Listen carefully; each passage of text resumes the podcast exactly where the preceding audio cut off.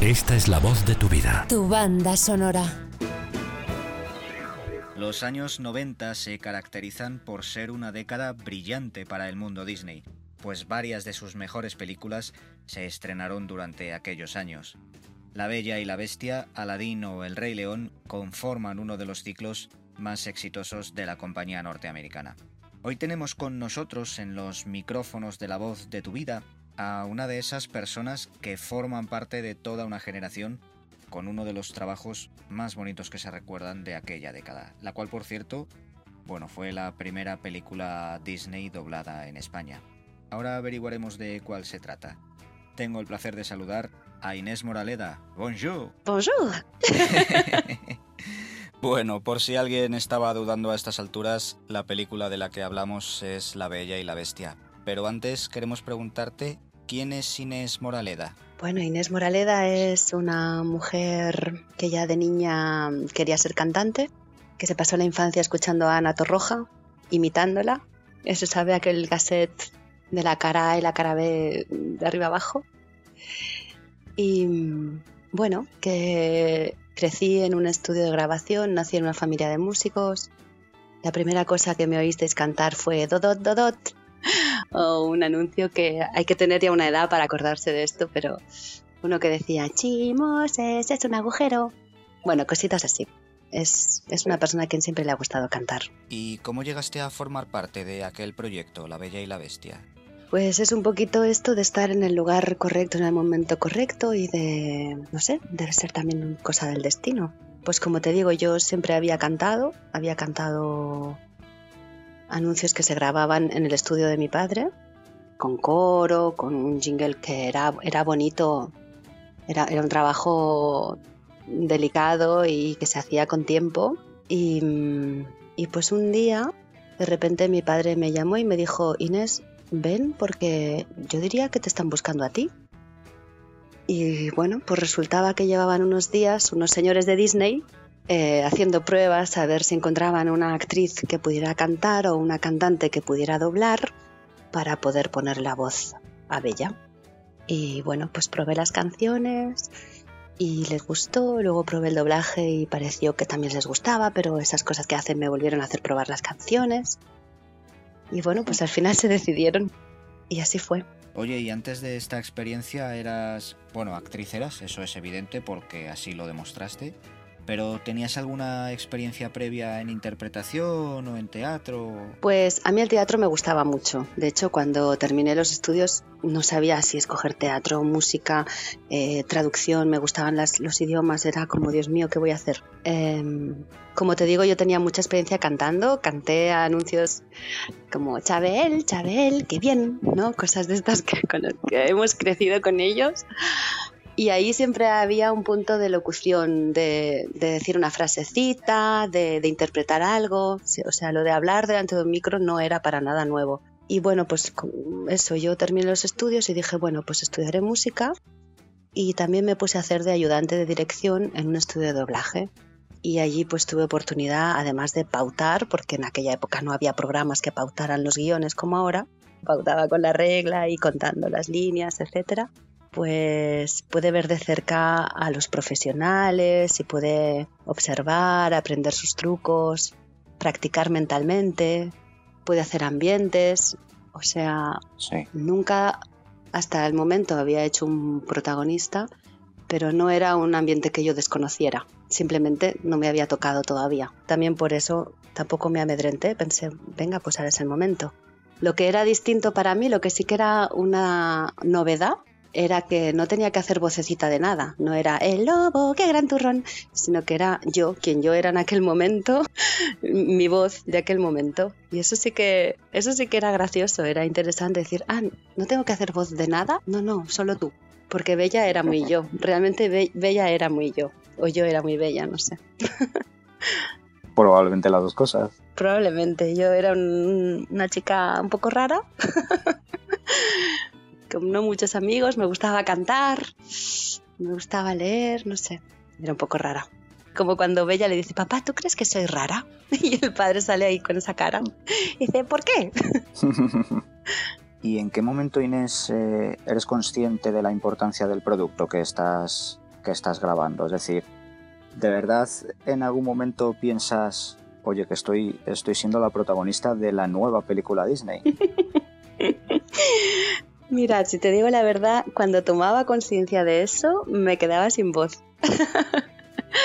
me quedaba así, decía, mm, me tengo que ir a merendar. Era todo muy intenso, era muy bonito y al mismo tiempo era, era muy gordo, claro. Entonces, si me paraba a pensar lo que estaba haciendo, pues ya no lo podía seguir haciendo. Sí, sí, meterme dentro del personaje y, pues eso, ¿no? Meditar con lo que estaba haciendo y no, y no tomar conciencia de lo que estaba haciendo. Me imagino que las, las canciones, bueno, el, el, doblaje se grabó en Sonoblog, pero las canciones eh, se grabaron en, en, el estudio Albert Moraleda, ¿verdad? Así es. ¿Y qué recuerdos se te vienen a la mente cuando piensas en aquellas jornadas de grabación de la película, tanto del doblaje como de las canciones? Pues básicamente esto que te digo de, por ejemplo, fue la primera vez que grabé en banda aparte. O sea, a, ahora es muy habitual grabar en banda aparte. Sí. Se va más rápido, se Sí. mezcla cada pista por su lado, es como normal no cruzarte con tus compañeros, pero entonces no. Entonces se repetían los takes porque alguien se había equivocado y eran cuatro o cinco delante del micro. Claro. Y bueno, para mí sí fue nuevo esto de estar yo sola con la pantalla, con los supervisores, con Camilo y con el técnico y ahí. Y, y venga. ¿Y quién dijo miedo? Me imagino que, que tiene que ser la, la, primera vez como un poco, no sé si difícil, pero raro, ¿no? Que estar grabando los takes y que no te den la réplica. Es raro hasta que al final realmente, además, estos dibujos de Walt Disney están tan perfiladísimos que, que al final realmente yo solo le miraba los ojos, le miraba la boca y, era ella. Además, mmm, claro, en el proceso de doblar entra la memoria, entra la interpretación y entra también un cierto sentido del ritmo de, de, que ese dibujo te está marcando cómo tienes que decir las cosas. Quien dice dibujo dice claro. el actor o la actriz. Entonces, bueno, hay un momento en el que realmente no eres tú y eres es, esa otra persona. Y ahí es cuando es mágico. Bueno, y luego años después también te tocó doblar eh, La Bella y la Bestia 2, que es una de las secuelas más bonitas que se recuerdan de Disney. Sí, vinieron más cosas, vinieron las Navidades Encantadas. Es verdad. Luego vino El Mundo Mágico de Bella. También hicimos una pequeña serie de Disney Channel. Estoy hablando del año, no sé, 97, 98. Sí, puede ser. Y bueno, y luego ya lo que ha sido muy bonito es, uh, más recientemente, el año pasado, hice un par de actuaciones Disney que las organizó Cuenca Club, que han sido increíbles. Ha sido muy bonito vestirme de bella, a cantar esas canciones, que todo el mundo las coree conmigo. Esto ha sido como, wow. La verdad es que es, es difícil imaginarse lo que uno puede llegar a sentir en, en, esos momentos, ¿no? Que después de tanto tiempo la gente siga recordando los sonidos de su infancia. Es que es eso, es que las personas conectamos con, con ese niño que uno ha sido y que sigue siendo aquí dentro. Y claro, sale esa ilusión otra vez. Y, y el día que yo me di cuenta en el escenario de que, de que esas personas ¡buah! volvían a conectar con toda esa ilusión y estaban ahí con todo su corazón abierto, fue increíble. Entonces pensé que es algo que hace mucho tiempo que lo pienso y que ya está empezando a tocar que pase a la acción. Lo que pasa es que, bueno, justamente ahora con este momento que estamos viviendo está más difícil, pero no por eso voy a dejar de hacerlo. Y es que me gustaría mucho poder ir a los hospitales de niños y, y poderles dar este, este momento mágico, este momento de que venga Bella a cantar. La verdad es que eso, mm. es, eso es magnífico. Sí, esto es algo que hace tiempo que, que pienso en hacerlo y que en cuanto en cuanto volvamos a una cierta normalidad, más normalidad, mmm, sí, sí lo pondré, ya le pondré el hilo a la aguja porque, porque es que me siento muy útil, me gusta mucho. Sí. Es, que, es que además todo lo Disney, sí. yo siempre he dicho que tiene un mensaje muy bonito. Claro, tendrá sus máses y sus menos. Es cierto que en su momento pues era pues era muy machista o era muy lo que fuera, pero la verdad es que también hay un lado de mensaje que es muy bonito y es real. Y que además que la magia nos mueve a todos, o a casi todos, claro. o a muchos. Dejémoslo en, en, en, muchos. Oye, ¿qué se siente que después de tantísimo tiempo te suene el teléfono y te digan, oye, eh, sale Bella otra vez en la película Ralph rompe Internet? pues una gran alegría. sí, sí, porque la verdad que sí, que yo ya dije, bueno, esta mujer ya, ¿no? Y sí, y además, claro, todas las princesas reunidas es una escena súper divertida, me, me, me lo pasé muy bien. La gran anécdota también es que era una versión castellano y una versión catalán, entonces por primera vez Bella habló catalán. Qué bueno. Que parece una tontería, pero no lo es. No, no suenan igual las voces en un idioma que en otro. Claro. Yo mm, me doy al clic Bella y en castellano me sale enseguida, pero en otro idioma lo tengo que pensar. Es que Bella ah. habla castellano. ¿Sabes? Que sí, que yo cuando hablo catalán no hablo con esta voz. Claro. Pero sí, sí, fue muy bonito. Y también fue bonito decir, ah, pues mira, sigue estando aquí. Han pasado un montón de años, pero... Sí. Oye, a nivel, a nivel técnico, ¿te costó llegar al, al mismo timbre de 1991? Claro, a ver, estos graves que tengo ahora con, con mis 40 y, pues en aquel momento no los tenía, claro. Pero los agudos siguen estando ahí, todavía no se han ido. Así que si tuviera que hacer un documental me cansaría, pero unas escenitas pues no están ahí. Sí, sí. Y si miramos, si miramos Inés con el prisma del tiempo, ¿Sí? si echamos la vista atrás, ¿qué dirías que ha significado para ti a nivel personal haber doblado a este personaje tan bonito y tan recordado por la gente? Wow. Ha significado un antes y un después, rotundamente, rotundamente, por, por todo, porque, como te digo, yo, ya estaba en ese mundo del audiovisual, pero después ya fue ser la voz de Bella, ¿sabes? Y bueno, para mí, yo, yo tenía, iba a cumplir 19 años, aún no tenía 19 años. Para mí fue impactante también doblar ese personaje, porque al final todos los personajes que doblamos tienen algo nuestro. Entonces yo me dije, wow, la verdad que hay que mirar bien. Antes de poner una etiqueta a alguien hay que mirarle bien, ¿no? Hay que ver bien por qué. Está claro. Y bueno, también te diré que hubiera sido sencillo para mí etiquetarme en la voz de Bella y como quedarme ahí, pero yo tenía el... A mí me gustaba cantar mucho. Ah, de hecho, dejé el instrumento que tocaba y empecé a estudiar canto seriamente. Y Hubiera podido hacer el, musical, pero, pero decidí no hacerlo, me fui a estudiar a Londres. Porque me di cuenta de que si la primera vez que yo salía al escenario salía con voz de bella, mm, me costaría mucho encontrar toda mi voz, que es la que con la que ahora trabajo. De hecho, gran parte de tu carrera se ha desarrollado en lo musical. Claro, pues porque entonces hice la carrera de canto, luego me fui a hacer un máster de ópera a Glasgow. Em, la primera ópera la canté en Alemania. Luego estuve dos años en Austria.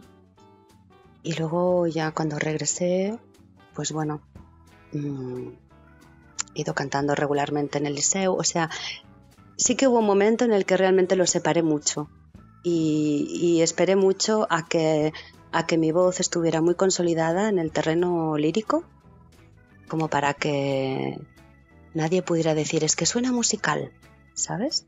Claro. En realidad yo sé que yo puedo pasar de una cosa a la otra fácilmente, pero, pero lo sé ahora y tengo la certeza ahora.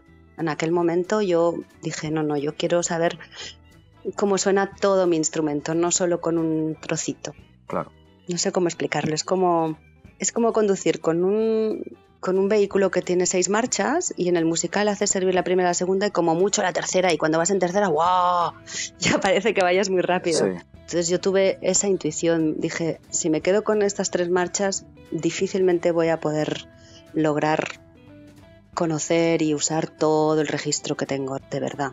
Y ahora, pues bueno, es como e-, es una decisión que yo puedo tomar. Puedo ponerle más timbre, menos timbre, más vibrato, menos vibrato, más fuerte, más flojo. Hay cosas que se cantan con micro y cosas que se cantan sin micro. Gente que me dice, pero ¿y tú por qué necesitas micro con ese bozarrón que tienes? Y digo, pues porque lo que canto no se canta con bozarrón. lo que canto ahora no se canta a bozarrón, se canta flojito. Ah, en cambio, si, si voy a cantar la banera de Carmen, no hace falta el micro porque molesta, satura. Pues eso tiene que ser una, una, maravilla verlo en directo, ¿eh? Claro, además lo, lo, lo muy impactante de, del lírico es que te va directo al diafragma de donde sale, ahí te llega y dices, ¡ah! Te quedas así, ¿no? ¡Voilà! Es como cuando un bebé llora con esa fuerza que, que, que, sale, que le sale de las tripas la voz, ¿no? Sí. Pero no es esa la magia de Disney, la magia de Disney justamente es la otra. La de y podérselas Claro. contar a un amigo de verdad. Una cosita muy suave. Lo cantas así en un teatro y no te, no te oye nadie. No, no está claro que un, un buen profesional tiene que conocer todo esto a la, a la perfección. O incluso hay veces que, que para según qué trozo hay que acercarse al micrófono y para según qué trozo hay que separarse porque si no satura. Y en el doblaje es igual. En el doblaje pegas un grito, no es lo mismo que susurrar. Así es, así es. Oye Inés, cuéntanos si quieres cuáles son tus últimos proyectos en lo musical o... Porque bueno, aunque fuera de micrófonos me contabas que acabas de terminar hace, hace poquitos días un proyecto. No sé si lo podemos contar en antena. Yo creo que sí se puede contar porque como ya no se hacen discos en soporte físico, ya están las plataformas, ya creo que ya es una realidad. Pues hemos terminado un disco de homenaje a Beethoven, porque este año es el 250 aniversario, y es un disco con una textura instrumental distinta, porque es con guitarra y con mandolina. Y bueno, hacemos unas piezas cantadas, adaptadas a estos instrumentos. Y luego también hay pues el Ave María de Schubert, eh, Stenchen, la Serenata. Bueno, hay piezas más conocidas, piezas menos conocidas, piezas solo instrumentales, pero lo hemos titulado Ave María y es esto a la memoria de Beethoven y también de Carulli, que es otro compositor menos conocido, Sí. pero no por eso menos bonito. Y, y bueno, y ahí estamos. Y esto, si las circunstancias lo permiten, lo haremos el 8 de agosto en una localidad cercana de- a Lleida, Vinasha. Y ahí vamos, ahora sí que estamos todos pendientes de las noticias. Mira, la semana antes de que declararan el estado de alarma, estrenamos en un espacio, en el espacio pequeño del, del liceo, en el foyer, estrenamos una obra que se llama Cuestión de Pelotas, que es de una compañera cantante Sí. y compositora, de Laura García Olaya.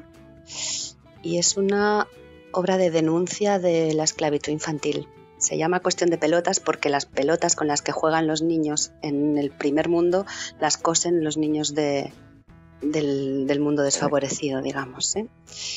Y bueno, pues, pues la verdad es que nos pilló, que, que tuvimos tiempo de estrenarlo y ya. Y la semana siguiente ya no se pudo hacer el siguiente concierto.